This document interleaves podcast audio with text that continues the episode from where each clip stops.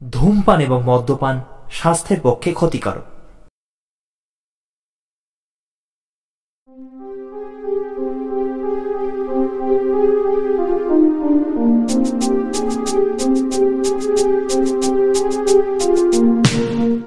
সত্যজিৎ রায়ের লেখা তারিণী খুড়োর গল্প নিয়ে আমাদের একটি বিশেষ নিবেদন, স্টোরি স্টেশন, তারিণী খুড়ো স্পেশাল আজকের গল্প তারিণী খুড়ো ও ঐন্দ্রজালিক। এই গল্পটি প্রকাশিত হয় সন্দেশ পত্রিকায় উনিশশো ছিয়াশি সালে। প্রধান চরিত্রে চমকলাল ও রাজাচন্দ্র। গল্পের সূত্রধর আমি সোহম। শুরু হচ্ছে তারিণী খুড়ো ও ঐন্দ্রজালিক।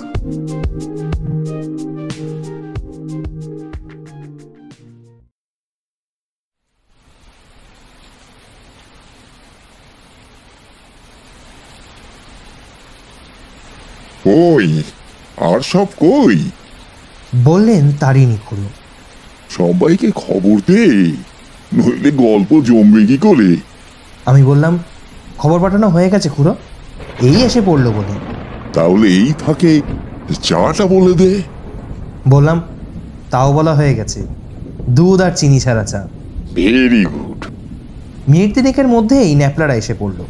বলল ম্যাজিক দেখতে গিয়েছিল অর্ণ দি গ্রেট। খুব ভালো লেগেছে। খুড়ো বলল ম্যাজিকের কথাই যদি বলিস তাহলে তোদের বলেই ফেলি। কিছুকাল ম্যাজিশিয়ানের ম্যানেজার ছিলাম। অবশ্যই তোরা তখনও জন্মাসনি কি নাম ম্যাজিশিয়ানের? ন্যাপলা জিজ্ঞেস করল। আসল নাম জানি না তবে স্টেজের নাম ছিল চমকলাল। বাঙালি না পশ্চিমের লোক। বছর পঁচিশেক আগের কথা। খুব নাম করেছিল। ম্যানেজারের জন্য বিজ্ঞাপন দেয়। আমি একবার ভদ্রলোকের ম্যাজিক দেখে নিয়ে তারপর অ্যাপ্লাই করি।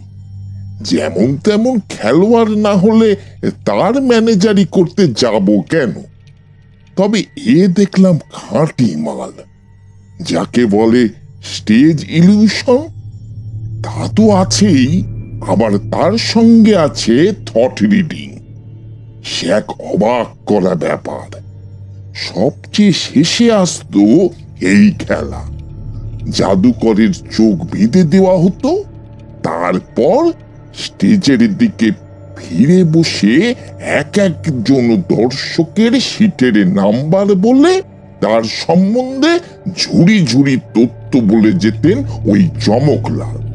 সে লোক কি চাকরি করে, তার কোনো ব্যারাম আছে কিনা, সে কি খেতে ভালোবাসে সম্প্রতি কি থিয়েটার বা বায়োস্কোপ দেখেছে?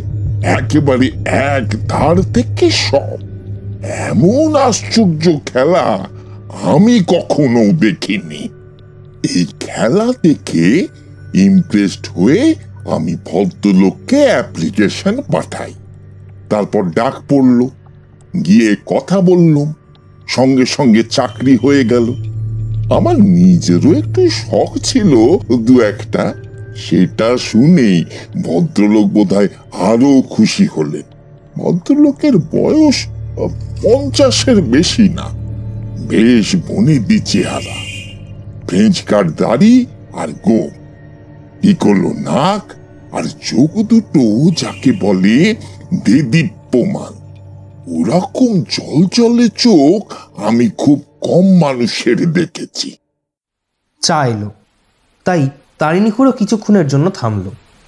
আমরা উদ্গ্রীব হয়ে বসে আছি আর মনে মনে ভাবছি, কত রকমের কাজই না করেছেন ভদ্রলোক জীবনে।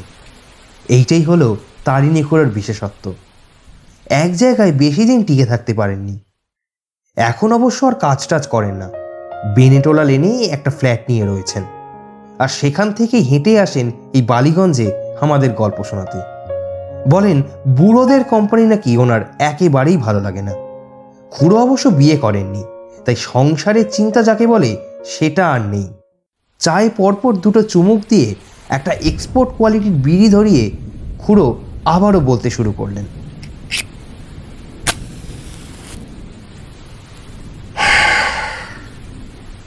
চমকলালের সঙ্গে গোলা থেকেই আমার একটা ভালো সম্পর্ক গড়ে উঠেছিল তেমন মুডে থাকলে আমাকে দু একটা ছোটখাটো ম্যাজিকও শিখিয়ে দিতেন ও ট্যুরের প্রোগ্রাম আমিই করতাম। আর সে বিরাট ট্যুর ভারতবর্ষের কোনো প্রদেশ বাকি নেই। আর সব জায়গাতেই সাকসেস চমকলাল বলতে ছেলে পুরো সবাই অজ্ঞান। একদিন বস আমাকে ডেকে বললেন তুমি তারাপুর স্টেটের নাম শুনেছ? নামটা চেনা চেনা লাগলেও বললাম শুনিনি। চমকলাল বললেন ফৈজাবাদ থেকে ছাপানো মাইল দক্ষিণ। ভালো মোটরের রাস্তা আছে। আমি বললাম হঠাৎ তারাপুর কেন? তারাপুর একটা নেটিভ স্টেট সেখানকার রাজার খুব ম্যাজিকের শখ আছে এটা আমি জানি। তাই একবার আমার জাদু দেখানোর ইচ্ছে রয়েছে। দেখো যদি অ্যারেঞ্জ করতে পারো। রাজার ম্যানেজারকে একটা চিঠি ছেড়ে দাও। তারপর দেখো কি হয়। আমি তাই দিলুম। সাত দিনের মধ্যেই জবাব চলে এলো। রাজা চমকলালের নাম শুনেছেন এবং তার ম্যাজিক দেখতে খুবই আগ্রহী। আমরা তো লটবহর নিয়ে একটা বিশেষ দিনে ফৈজাবাদ পৌঁছে গেল এগারোটা ট্রাঙ্ক তার জন্য একটা লরির ব্যবস্থা করার কথা আগে থেকেই জানিয়ে দিয়েছিল। ফৈজাবাদে রাজার ম্যানেজার মাধো সিং হাজির ছিলেন। আমাদের খুব আপ্যায়ন করে একটা বড় স্টুডি বেকার গাড়িতে তুলে দিলেন। রাজবাড়ি পৌঁছে প্রথমে যে যার নিজের ঘরে একটু বিশ্রাম করল। তারপর ডাক পড়লে রাজার সঙ্গে গিয়ে দেখা করল বছর পঁয়তাল্লিশ বয়স। বেশ ধারালো চেহারা। বললেন, ছেলেবেলা থেকে ম্যাজিকের শখ। প্রাসাদের বাইরে আলাদা স্টেজ আছে, তাতে গান, বাজনা, থিয়েটার, ম্যাজিক সবই হয়। সেখানেই চমকলাল তার খেলা দেখাবেন। প্রথম দুদিন গাড়িতে ঘুরে তারাপুরের দৃশ্য পুরনো কেল্লা, জঙ্গলের মধ্যে তারা সুন্দরীর মন্দিরের ভগ্নাবশেষ ইত্যাদি দেখেই কেটে গেল। তৃতীয় দিন সন্ধ্যাবেলা শো। স্টেজটা একবার ভালো করে দেখে নিলুম। হুম, সব ঠিক আছে। আটশো লোক ধরে থিয়েটারে। হাউস যে ফুল হবে, তাতে কোনো সন্দেহ নেই। ম্যাজিক দারুণ হলো। এখানের লোকে যে এই জিনিস কখনো দেখেনি, সেটা তাদের ভাবে ভাবেই বুঝতে পারছিল। ম্যাজিকে এঙ্কর দেয়, শুনেছিস কখনো? তারাপুরে তাও হয়েছিল। একই ম্যাজিক দুবার করে দেখাতে হলো। সবশেষে এলো থট রিডিং এর খেলা। জনা চার পাঁচ লোকের বিষয় আশ্চর্য সব তথ্য বলে দিয়ে চমকলাল হঠাৎ বললেন আমি এবার হিজ আইনের সম্পর্কে কিছু বলতে চাই। আশা করি তার কোনো আপত্তি হবে না। রাজা যেন একটু উসখুস করে তারপর বললেন গো আহেড চমকলাল অবশ্য প্রথমেই অ্যাপল অ্যাপোলজাইজ করে নিলেন রাজাকে বাছাই করার জন্য। তারপর চলল রাজা সম্বন্ধে তথ্য পরিবেশন। বারো বছর বয়সে রাজার টাইফয়েড হয়েছিল। বাঁচার কোনো আশা ছিল না। শেষে এক ফকিরের ঝাড় ফুকে ভালো হয়ে ওঠে। রাজা ব্যাপারটা স্বীকার করলেন। তারপর চমকলাল বললেন যে, রাজার একটা আশ্চর্য গুণ হলো যে তিনি দুই হাতেই লিখতে পারেন। এটাও রাজা স্বীকার করলেন। তারপর জানা গেল, রাজা একবার একটা বাঘ মারতে গিয়ে সেই বাঘের দ্বারা আক্রান্ত হয়ে পিঠে আঁচড় খান। তারপর শিকারীর দলের এক সাহেব নাম ডানকান কুক বাঘটাকে গুলি করে মারেন। রাজা এই ঘটনাও অস্বীকার করলেন না।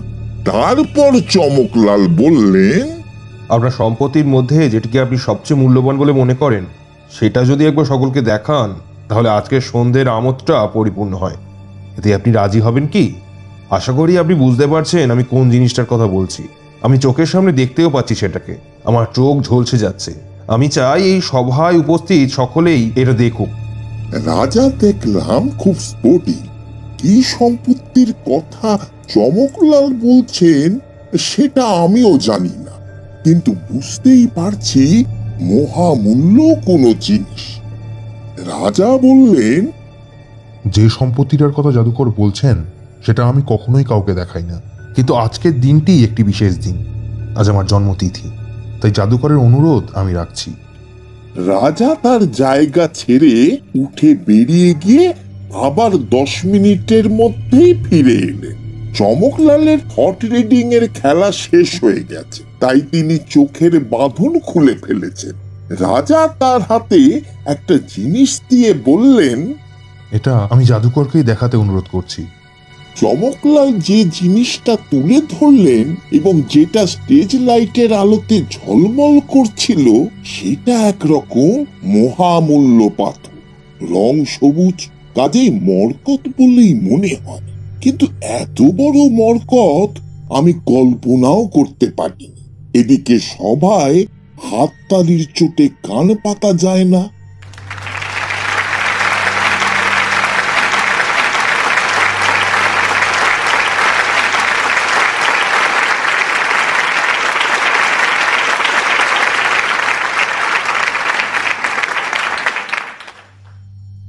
রাজা চমকলালের হাত থেকে মণিটা নিয়ে আবার চলে গেলেন সেটাকে রাখতে। তারপর ফিরে এসে চমকলালের হাতে এক থলি মুদ্রা, ইনাম দিয়ে শোয়ের কাজটা সারলেন পরে দেখেছিলাম মুদ্রাগুলি সোনার। কেন সেটা বলতে পারব না। আমার মনের মধ্যে একটা খটকা লাগছিল। সেটা অবশ্যই চমকলাল বুঝতে পারলেন ওই থট রিডিং এর জোরে।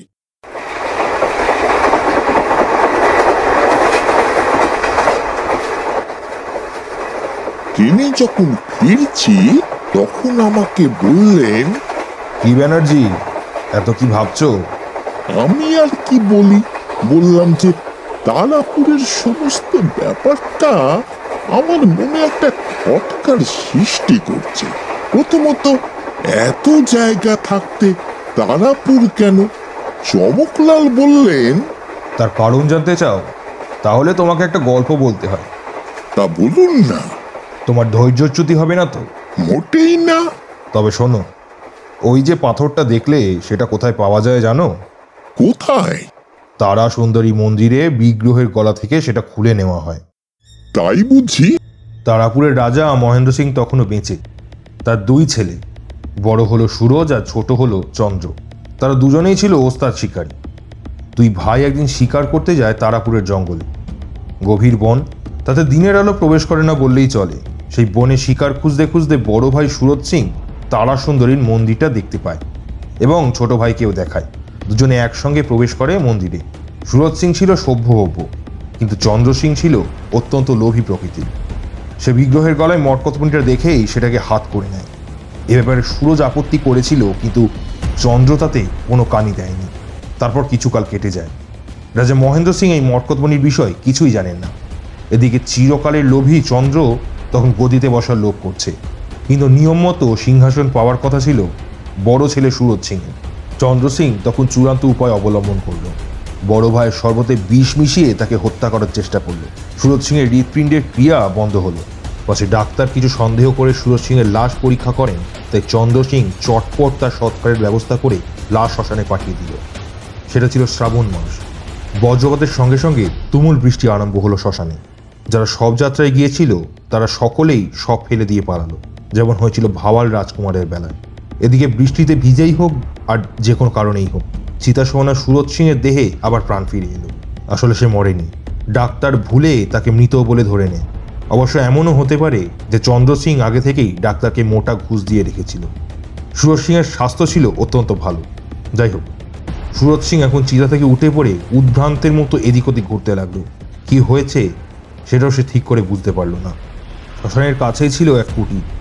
সেই কুটিরে থাকতো এক তান্ত্রিক। তিনি ছিলেন পিসাক সিদ্ধ। তন্ত্রের অনেক কায়দাকানুনই তার জানা ছিল। সে সুরজ সিংকে দেখে চিনতেও পারলেন এবং অনুকম্পার বশত তার কুটিরে আশ্রয় দিলেন। তারপর তিনিই মন্ত্র বলে সব ঘটনা বুঝতে পেরে সুরজ সিংকে বুঝিয়ে দিলেন। বলেন, তুই নতুন জীবন পেয়েছিস। আমার কাছে এখন কিছুদিন থাক। এখন তোর শরীর সম্পূর্ণ সুস্থ নয়। তারপরে নতুন জীবনে সদ্ব্যবহার কর। আমি দিব্য চোখে দেখতে পাচ্ছি তোর কপালে যশলাভ আছে। তোকে কি করতে হবে সেটা আমি বাতলে দেব। রাজা হওয়া তোর কপালে নেই। সেটা তোর ছোট ভাই হবে। সুরজ সিং রইল তান্ত্রিকের কাছে দেড় বছর। সেই সময় সে একটা জিনিস শিক্ষা করল, সেটা হলো ইন্দ্রজাল। তান্ত্রিক তার সমস্ত ঐন্দ্রজালিক বিদ্যা সুরজকে দিয়ে দিলেন। তারপর সুরজ একদিন সাধুকে ছেড়ে নিজের পথ দেখল। সে পথে সে অনেক দূর এগোলো এবং নতুন পাওয়া জীবনে সে সম্পূর্ণ সদ্ব্যবহার করল। চমকলাল থামলেন। আমি তো ব্যাপারটা বুঝেই ফেলেছি। বললাম, সুরজ সিং আর চমকলাল তো একই লোক। তাই নয় কি? চমকলাল মৃদু হেসে বললেন তুমি ঠিকই ধরেছ। আমি বললাম কিন্তু আমি একটা জিনিস বুঝতে পারছি না। আপনার উপর যে লোক এত অত্যাচার করল আপনাকে হত্যার চেষ্টা পর্যন্ত করল তাকে আপনি শুধু ম্যাজিক দেখিয়ে ছেড়ে দিলেন। আপনার মধ্যে কি প্রতিহিংসার ভাব ছিল না মোটেই? তা থাকবে না কেন? আমিও তো মানুষ। তাহলে? তাহলে আর কি? তাহলে এই। এই বলে চমকলাল তার পকেট থেকে একটা জিনিস বার করে আমার সামনে ধরলেন। তার তর্জনী আর বৃদ্ধাঙ্গুষ্টের মধ্যে থেকে চোখ ধাঁধানো রশ্মি আমাকে প্রায় অন্ধ করে দিল। এই হলো তারাসুন্দরীর অলংকারের মরকত রাজার কাছে এখন যেটা আছে সেটা ভুয়ো। জাল। সেটা আমি তৈরি করিয়ে রাখি তারাপুর যাবার আগে। সামান্য হাত সাফাইয়ের ব্যাপার আর ব্যাপার আর ব্যাপার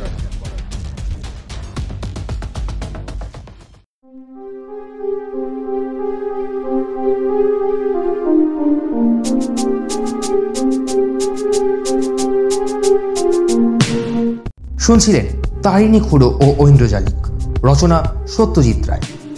তারিণী খুড়োর ভূমিকায় শ্রী দেবাশিস মিত্র। চমকলাল, রাজাচন্দ্র ও অন্যান্য চরিত্রে আমি Soham poster design, recording and editing A studio officials.